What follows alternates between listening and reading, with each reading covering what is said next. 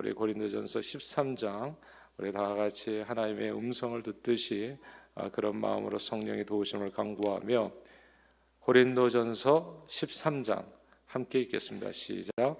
내가 사람의 방언과 천사의 말을 할지라도 사랑이 없으면 소리나는 구리와 울리는 꽹과리가 되고 내가 예언하는 능력이 있어 모든 비밀과 모든 지식을 알고 또 산을 옮길 만한 모든 믿음이 있을지라도 사랑이 없으면 내가 아무것도 아니요.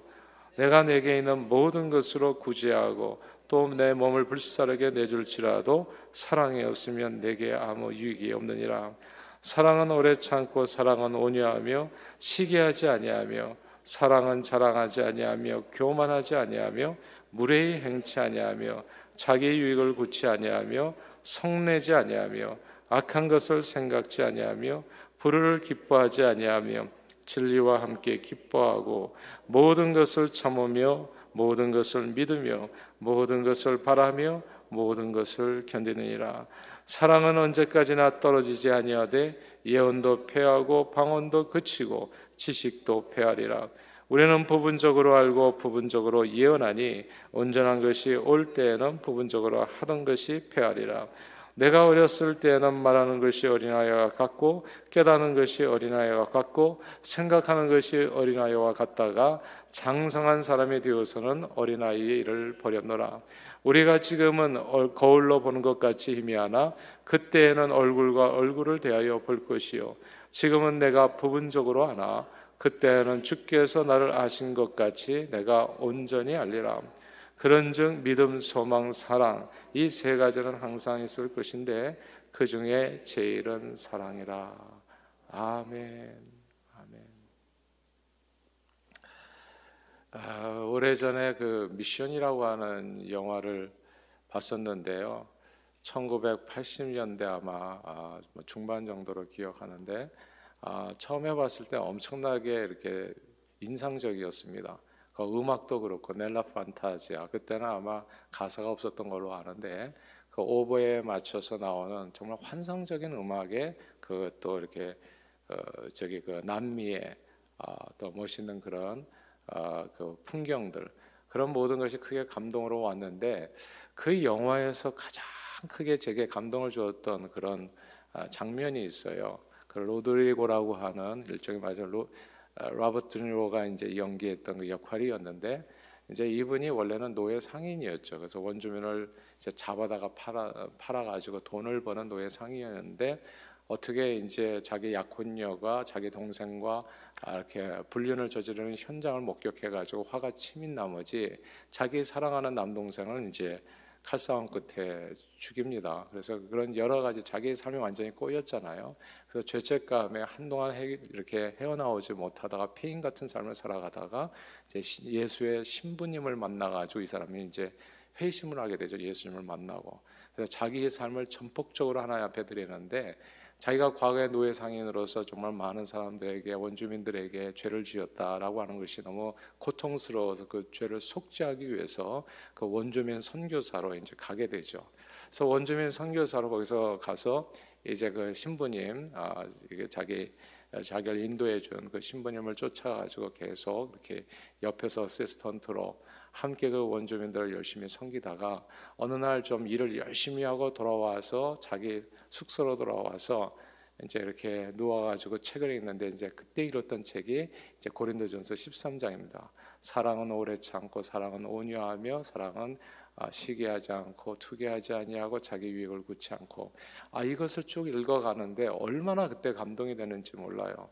근데 이제 사랑을 그렇게 읽고서 이제 그, 그 다음에 이어지는 영화의 내용은 아, 사실 그, 그 땅도 다 말하자면 신부님 입장 또 이렇게 교회 입장에서는 하나님의 사람들이잖아요. 그 원주민들하고 할지라도 그런데 이제 스페인 정복 전쟁에서 이제 포르투갈과 스페인의 정복 전쟁 사이에서 그 원주민이 머물렀던 그 땅에 이제 이제 넘어가게 돼요.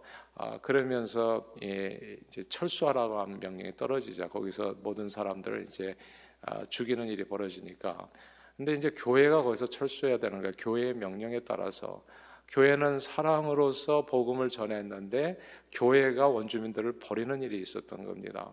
그러니까 이게 참 아이러니컬한 일인데 교회는 항상 사랑 사랑 이야기하는데 사랑이 없어졌을 때 사랑이 빠졌을 때 어떻게 교회가 사람을 파괴시킬 수 있고 망하게 할 수 있는지를 정말 그 아이러니하게 보여주는 그런 내용이에요. 그래서 아, 여러 가지 복합적인 감정을 가지고 그 영화를 봤던 기억이 지금도 납니다.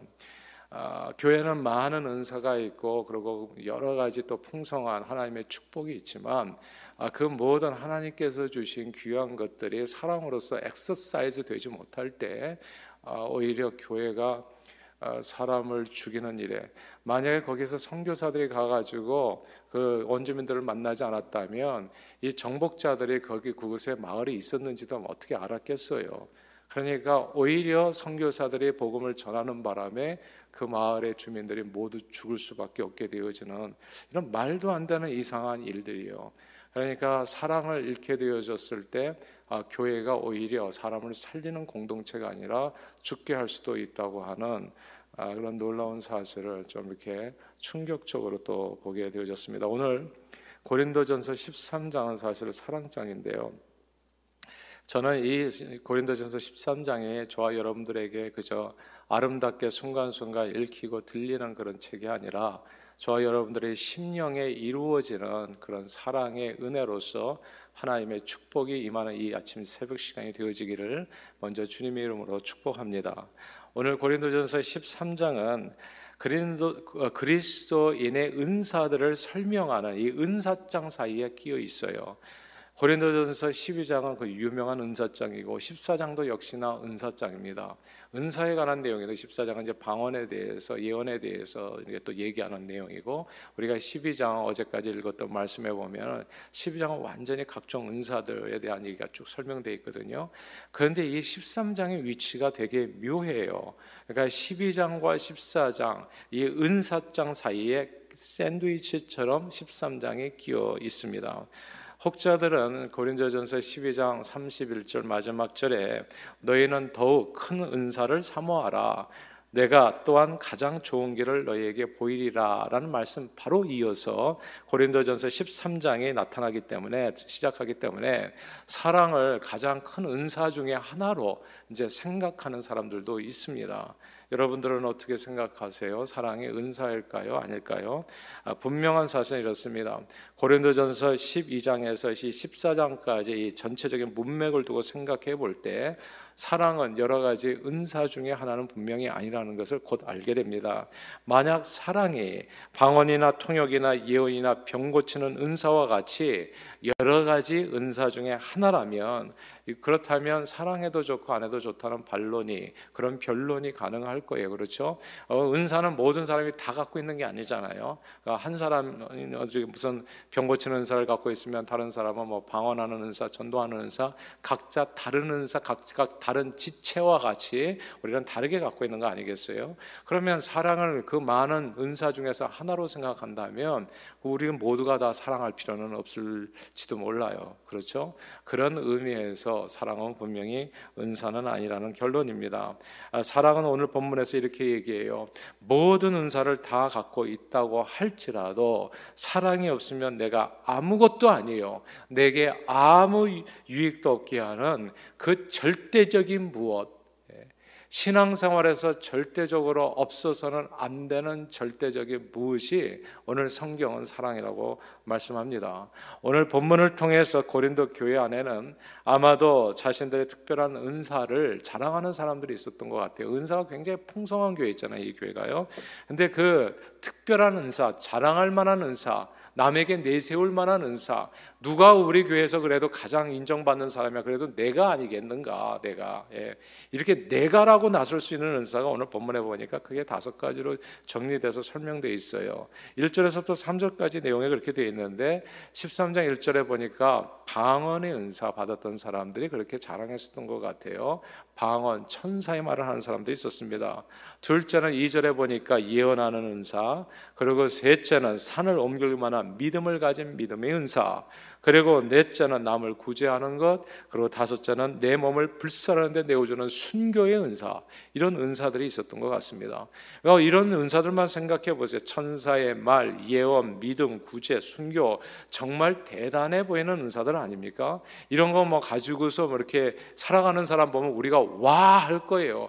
어떻게 저렇게 불에 타서 죽을 수가 있지? 엄청난 은사 아닙니까? 내가 과연 그렇게 할 수 있을까? 내가 정말 예수 믿는다고 해가지고 나를 십자가 매달려서 불태워 죽인다면 내가 그렇게 그 길을 걸어갈 수 있을까? 정말 놀라운 은사 아닙니까? 그렇게 삶을 드린다고 한다면 구제도 마찬가지고요. 자기 걸 아낌없이 내어주는 거 이게 쉬운 것 같지만 절대 쉬운 게 아니거든요. 그러니까 그런 은사를 가진 사람들 보면 와 입이 정말 딱 벌어지게 존경할 만한 존중할 만한 그리고 높일 만한 그런 은사자들이 이 고린도 교회 안에는 있었던 것 같아요. 그러나 아무리 그런 대단한 은사 남의 눈에 확 뜨이는 그런 대단한 은사를 갖고 있다고 할지라도 그 안에 사랑이 없으면 그 은사자 자신도 아무것도 아니요 남에게 아무 유익도 되지 않는다. 오늘 말씀입니다. 아, 사랑이 그렇게 중요해요. 사랑이. 아, 저는 저와 여러분들이 정말 사랑하는 사람들이 되기를 바래요. 사랑하는 마음으로 말할 수 있기를 바라고 사랑하는 마음으로 생각할 수 있기를 바라고 제가 언젠가 말씀 같이 나눴던 것처럼 사랑하면 많은 허물을 덮는다고요. 아, 사랑하면 다 이쁘게 보여요. 사랑하지 않으니까 문제가 생기는 거예요, 사실은. 딱 하나 부족하다면 은사가 부족해서 교회 분열 생기고 뭐 분쟁 생기고 다투고 상처받고 시험 받고 이런 거 없어요. 딱 사랑이 오고 나면 다 사라져요. 예. 그러니까 콩깍지가 씌운다고 하잖아요. 딱 그렇게 돼 버려요. 그래서 정말 하나 되지 말라고 그래도 저절로 하나가 되어집니다. 사랑이 저와 여러분들의 심령에 있기를 바래요. 그것이 정말 그리스도인에게 있어야 된다는 거. 12장, 14장 사이에 13장이 있다는 거. 이 사랑이 빠지면 12장, 14장 아무것도 아니라는 얘기입니다. 사람들은 정작 중요한 내용 없는 껍데기만 보았을 때 이런 표현 쓰잖아요. 불 꺼진 항구입니다. 안고 없는 찐빵입니다. 사랑 없는 성도의 모습, 은사자의 모습이 딱 그렇다는 거. 13장 사랑장이 12장과 14장 은사장 사이에 샌드위치처럼 위치하고 있다는 사실을 우리는 정말 정말 주목해야 됩니다. 그러니까 이게 전체적인 고린도전서 전체를 보고 그리고 거기에서 또 좀 큰 그림 속에서 보면 이게 13장에 12장과 14장 사이에 놓인 것이 이거 절대 우연이 아니라는 것을 알게 돼요. 사랑이 없으면 아무리 은사가 출중한 재능이 놀라운 성도라고 하더라도 딱 불 꺼진 항구여 안고 오는 찐빵이여 속빈 강정이여 영혼 없는 육체여 속 없는 샌드위치가 됩니다. 껍데기만 남는다. 그 뜻이죠. 그러므로 사랑은 분명 은사 중에 하나가 아니라 모든 은사를 사용하는 은사자들의 마음이라는 것을 알게 돼요. 그 마음. 중요한 것은 마음이거든요. 정말 나를 사랑하십니까? Do you love me? 예수님께서 요한복음 21장에서 정말 예수님을 떠나가지고 갈릴리에서 고기 잡으러 갔던 사람들에게 물어본 게 딴 게 아니에요. 믿음이 있느냐 물어본 것도 아니고요. 은사가 있느냐 물어본 것도 아니에요. 딱 하나 너는 나를 사랑하느냐 사랑하느냐. 정말 부부간에 행복하지 않은 이유가 뭐겠어요? 뭐가 성격 차라고 얘기해. 이게 안 맞고 저게 안 맞고 외모가 좀 부족하고 무슨 돈이 없고 그러나 딱 한 가지가 없을 뿐이에요. 사랑하지 않으면 부부는 못 살아요. 신뢰라고 얘기하지만 신뢰도 아니에요. 사실 생각해 보면 딱 사랑이에요. 주님이 무슨 우리를 사랑해가지고 십자가를 지셨나요? 아니, 우리를 신뢰해서 십자가를 지셨나요? 믿을만 하기 때문에 우리에게 오셨나요? 그런 거 아무 상관이 없어요. 하나님이 이 땅에 오셔서 저와 여러분들을 위해서 십자가를 지신 것은 사랑하기 때문에. 사랑은 분명 은사 중에 하나가 아니고요. 모든 은사를 사용하는 사람의 마음입니다. 은사란 마치 음식을 만들 때 사용하는 부엌 칼과 같아요. 주방 도구들이 점점 많아지잖아요. 음식을 다양하고 풍성하게 하려면 뭐 젓는 것도 있어야 되고 국자도 있어야 되고 아뭐 프라이팬도 있어야 되고 큰 것 작은 것 다양하게 있어야지 음식을 다양하게 잘 만들 수 있게 되더라고요. 그렇게 음식이 풍성한 음식이 나오기 위해서 다양한 도구가 필요한 것처럼 교회 안에서도 풍성한 하나님의 영적인 음식이 나오기 위해서는 사실 다양한 도구가 필요한 거예요. 그래서 어떤 사람은 국자같이 쓰임 받고 어떤 사람은 숟가락같이 젓가락같이 뭐 밥상같이 그러고 또 쓰임 받는데 근데 아, 부엌에서 꼭 필요한 도구 중에 하나가 아마 부엌 칼일 겁니다. 그렇죠? 칼이 없으면 뭘 어떻게 만들 수가 없잖아요. 고기를 자를 수도 없고 채소를 다듬을 수도 없고요. 풍성한 식탁을 준비하는 과정에서 칼은 반드시 필요합니다. 그러나 이 칼이요, 이 소중한 칼이 누구 손에 달려 있느냐는 칼 자체보다도 더 중요해요. 그 칼이 누구 손에 달려 있느냐. 자녀들을 사랑하는 그 마음에 사랑 있는 사람의 손에 들린 부엌 칼은 가족을 위해서 맛있는 음식을 준비하는 풍성한 식탁을 마련하는 도구로 쓰임 받게 되지만 사람의 목숨을 노리는 강도의 사리가 있는 강도의 손에 들린 부엌칼은 사람의 생명을 빼앗아가는 흉기가 됩니다. 그러니까 이게 사랑이 없는 은사가 얼마나 위험할 수 있는가를 얘기해 주는 거예요. 은사를 사용하는 사람의 마음에 사랑이 없으면 그가 사랑하는 모든 은사들은 산을 움직이는 믿음이 있을지라도 천사의 말을 할지라도 몸을 불살하는데 내어줄지라도 그 어떤 은사를 가지고 있다고 할지라도 구제할지라도 그것은 마치 강도의 손에 들린 부엌칼과 부엌칼과 같아질 수도 있다는 거. 사랑 없이 은사를 휘두르게 되면요 반드시 누군가를 다치게 할 수 있습니다. 사랑 없이 방언 기도를 하잖아요. 그럼 그 방언 기도로 남의 기도를 방해할 수가 있어요. 예전에 우리 교회에서도 이제 방언 기도를 많이 했고 저 자신도 방언 기도를 많이 하는 편인데 어느 순간에 저도 대오각성하는 때가 왔어요. 과연 이것이 다른 사람에게 은혜가 될까? 사랑 없이 내 자신만을 생각하면 사람들은 얘기하잖아요. 기도를 오래 할 수 있게 기도에 도움이 되고 오케이 자기 자신에게 분명히 유익되는 게 있을 거예요. 자기 유익이 됩니다. 자기 유익이. 그러나 사랑은 뭐라고요? 자기 유익을 구치 아니하고 사랑을 생각하니까 내 행동이 달라지더라고요. 사람이 없을 때는 방언 기도를 마음대로 해요. 그러나 누군가 있을 때는 그 사람을 배려하게 되더라고요. 사랑이 없으면요, 내가 잘난 것 가지고, 내가 잘하는 재능 가지고, 나의 은사 가지고 얼마든지 다른 사람을 힘들게 할 수 있다는 거. 공동체를 살리는 것이 아니라 죽일 수가 있다는 거. 거기 꼭대기 원주민에게까지 쫓아가가지고 그 나라를, 그 땅을 회파시키고 그 모든 주민을 다 죽일 수도 있다는 거. 누가? 예수 믿는 사람이 선봉이 돼서 말입니다. 이 말도 안 되는 일들이 벌어질 수 있다는 거예요. 사랑 없이 방언 기도를 하면 그 방언 기도로 남의 기도 방해할 수 있고요. 사랑 없이 지식의 은사를 사용하면 연약한 지체의 마음을 상하게 할 수도 있습니다. 이것도 몰라 뭐 이런 식으로요.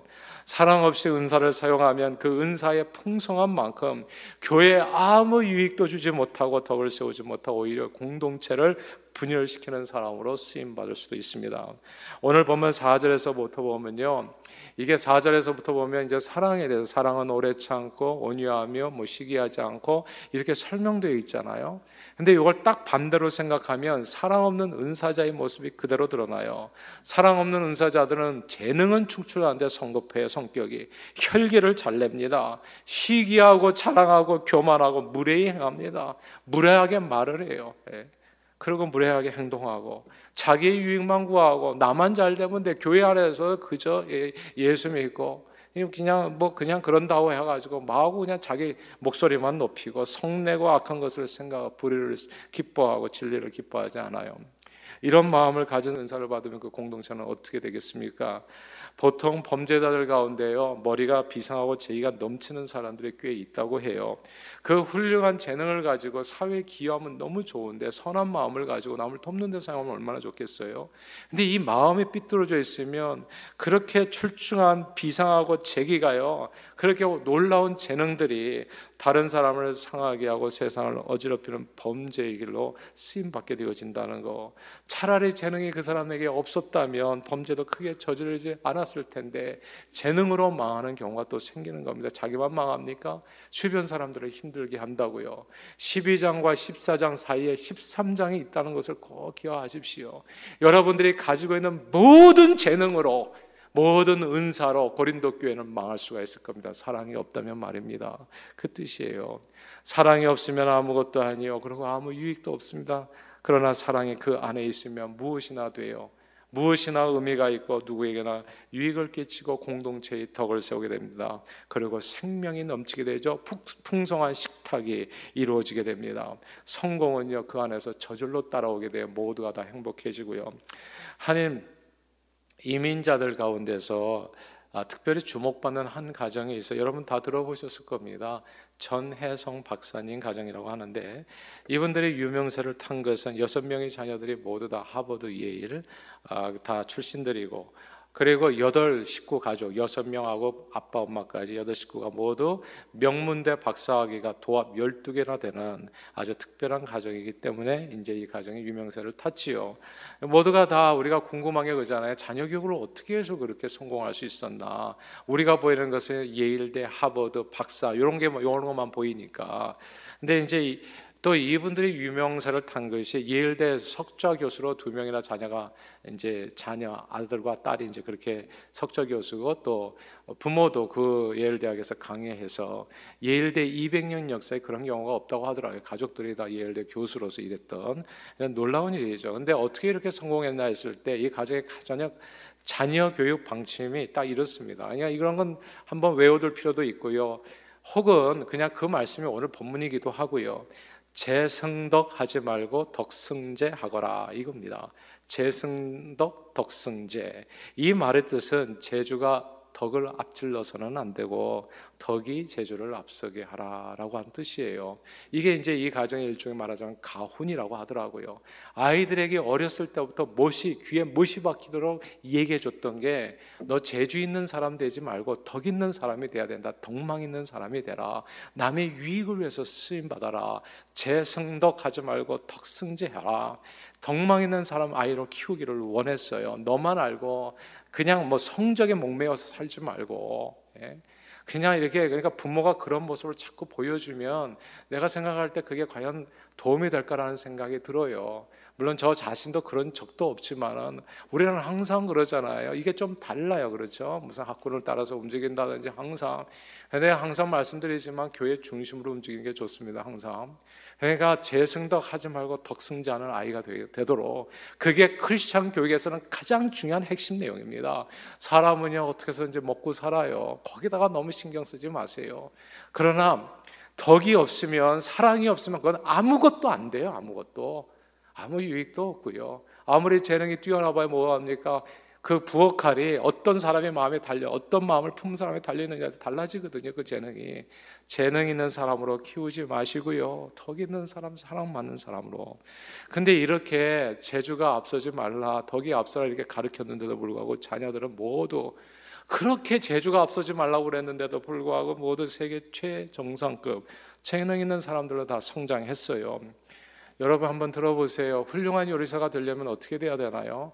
훌륭한 요리사가 되려면 어떤 사람들 그렇게 생각하는 사람도 있을 거예요. 기구가 좋아야 되지 않겠습니까? 뭐 칼도 좋은 게 많아야 되고 도구도 예. 그래야 훌륭한 요리사가 되는 건 맞아요. 도구가 좋아야 훌륭한 요리사 됩니까? 훌륭한 테니스 선수가 되려면 테니스 라켓이 좋아야 되냐고요. 세계 1위가 되려면 그것보다 더 중요한 게 하트 아니겠어요? 마음이요. 그 마음에 음식으로 사람을 기쁘게 하고자 하는 마음이 있잖아요. 그러면 그 사람 진짜 요리사 되더라고요. 계속 생각해 어떻게 하면 그리고 사람의 반응을 들어보잖아요. 도구가 중요한 게 아니라 은사가 중요한 게 아니라 그 마음에 뭐가 있냐고. 그 마음에 정말 사랑이 있는 사람이 결국 도구를 제대로 사용하게 되더라고요. 은사를 마음에 재승덕하는 사람이 아니라 덕승제하는 사람이 그 사람에게 결국은 제주도 따라오게 된다는 것을 알게 됩니다. 그러므로 오늘 고전 12장과 14장 은사장 사이에 이 13장 사랑장에 끼어 있다는 이 사실을 다시 한번 기억하십시다. 이 사랑장에 왜 13장 안에 끼어 있냐? 그것은 간단해요. 재승덕하지 말고 덕승제하라는 그 뜻입니다. 그 교훈이에요. 사실 재능은 영원한 것이 아닙니다. 마이클 조던은 한때 농구 황제였죠. 지금까지도 농구 황제입니까? 당연히 아니죠. 재능은 절대 영원하지 않습니다. 그리고 재능은 사람을 엔터테인먼트 해줄 수 있을지는 모르지만은 사람을 살리거나 복되게 하지도 않습니다. 재능은 사람들의 부러움이 대상이 될 수는 있을지 모르지만 존경의 대상이 되기는 하지 못해요. 그러나 덕을 베푸는 사람은 언제나 사람들의 마음에 남지요. 기억에 남게 됩니다. 성령의 은사들도요 다 영원하지 않아요. 오늘 본문 말씀처럼 예언도 방언도 지식도 모두 패합니다.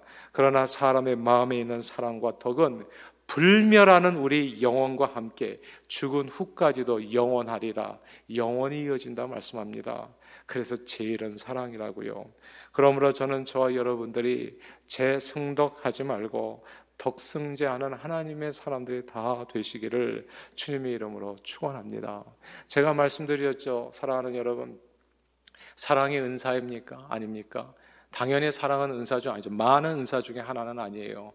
그러나 어떤 의미에서 사랑은 은사이기도 해요. 어떤 의미에서요? 하나님께서 주시는 선물이라는 면에서 믿음도 하나님의 선물이거든요. 사랑도 마찬가지입니다. 하나님께서 주시는 선물일 수 있어요. 왜냐하면 우리는 원래 태어나면서부터 죄된 본성으로 태어났기 때문에 사랑하고 싶어도 사랑할 수 없어요. 인간은 스스로 뭐 인격이 훌륭해서 사랑하는 게 아닙니다. 그렇기 때문에 우리는 또 사랑을 구해야 합니다. 하나님 사랑의 사람이 되게 해주세요. 사랑은 여러 가지 은사 중에 하나는 분명히 아니지만 사랑은 하나님께서 주시는 선물이라는 점에서 사랑은 또 은사이기도 합니다. 이 내용을 꼭 기억하세요. 하나님 내게 무엇보다도 사랑을 사모하는 저와 여러분들이 되시기를 바래요. 재승덕이 아니라 덕승제 덕을 사모하는 아이가 돼야 되잖아요. 그래야 제주도 따라온다고요. 사랑을 사모하는 사람들이 되십시오. 사랑하면서 사십시오. 그러면 제주는 따라와요. 은사는 거기서 점점 더 풍성해집니다. 훌륭한 요리사가 기구가 점점 많아질까? 아니면 요리를 못하는 사람에게 기구가 점점 많아질까? 요리를 못하는 사람은 기구를 사용하지도 못해요. 기구가 뭐가 있는지도 모릅니다. 등산을 자주 다녀보면요. 자주 등산을 높은 산을 올라가는 사람이 기구가 점점 전문적인 기구가 많아지는 것을 알게 돼요. 사랑하는 사람에게 은사가 더욱더 채워지는 겁니다. 각종 은사들이. 그러므로 사랑을 사모하십시오. 정말 여러분의 마음에 사랑이 없다면 그것을 회개하시고요. 오늘 이 시간 하나님, 주님의 사랑으로 내 삶을 채워달라고 이 아침에 기도하면서 나갈 수 있게 되기를 바랍니다. 여러분에게 맡겨진 모든 일을 할 때 가정에서도 사 회에서도 그리고 교회에서도 언제 어디서나 무슨 일을 하든지 간에 사랑으로 행하는 저와 여러분들이 될 수 있기를 바라고 만약에 사랑이 없다면 그 사랑이 없는 것을 가서 정말 아, 목마른 사슴이 시냇물을 찾아 갈망하는 것처럼 주님을 찾아서 사랑의 은혜로 여러분과 저희 심령이 꽉 채워질 수 있게 되기를 바랍니다.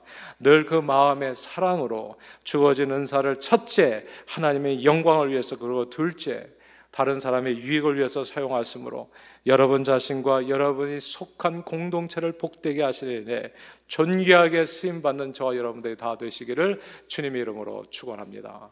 기도하겠습니다. 하나님 아버지 독생자 예수 그리스도를 십자가에 내어 주시기까지 우리를 사랑하신 그 주님의 그 사랑에 감사드리며 또한 그 주님의 사랑을 배우기를 원하고 그 사랑 안에 거하기를 원합니다. 재승덕하는 사람이 아니라 덕승자하는 사람이 되어서 덕이 항상 제주를 앞서는 은사를 항상 사랑이 항상 은사를 앞서는 아니 그 놀라운 사랑 안에 거하고 그 사랑에 붙들려서 그 사랑을 우리 이웃을 위해 각자의 은사에 따라 실천하는 저희들 되게 해주심으로 우리 자신과 공동체를 복되게 하는 일에 존귀하게 쓰임 받는 저희 모두가 되도록 축복해 주옵소서. 예수 그리스도 이름으로 간절히 기도하옵나이다. 아멘.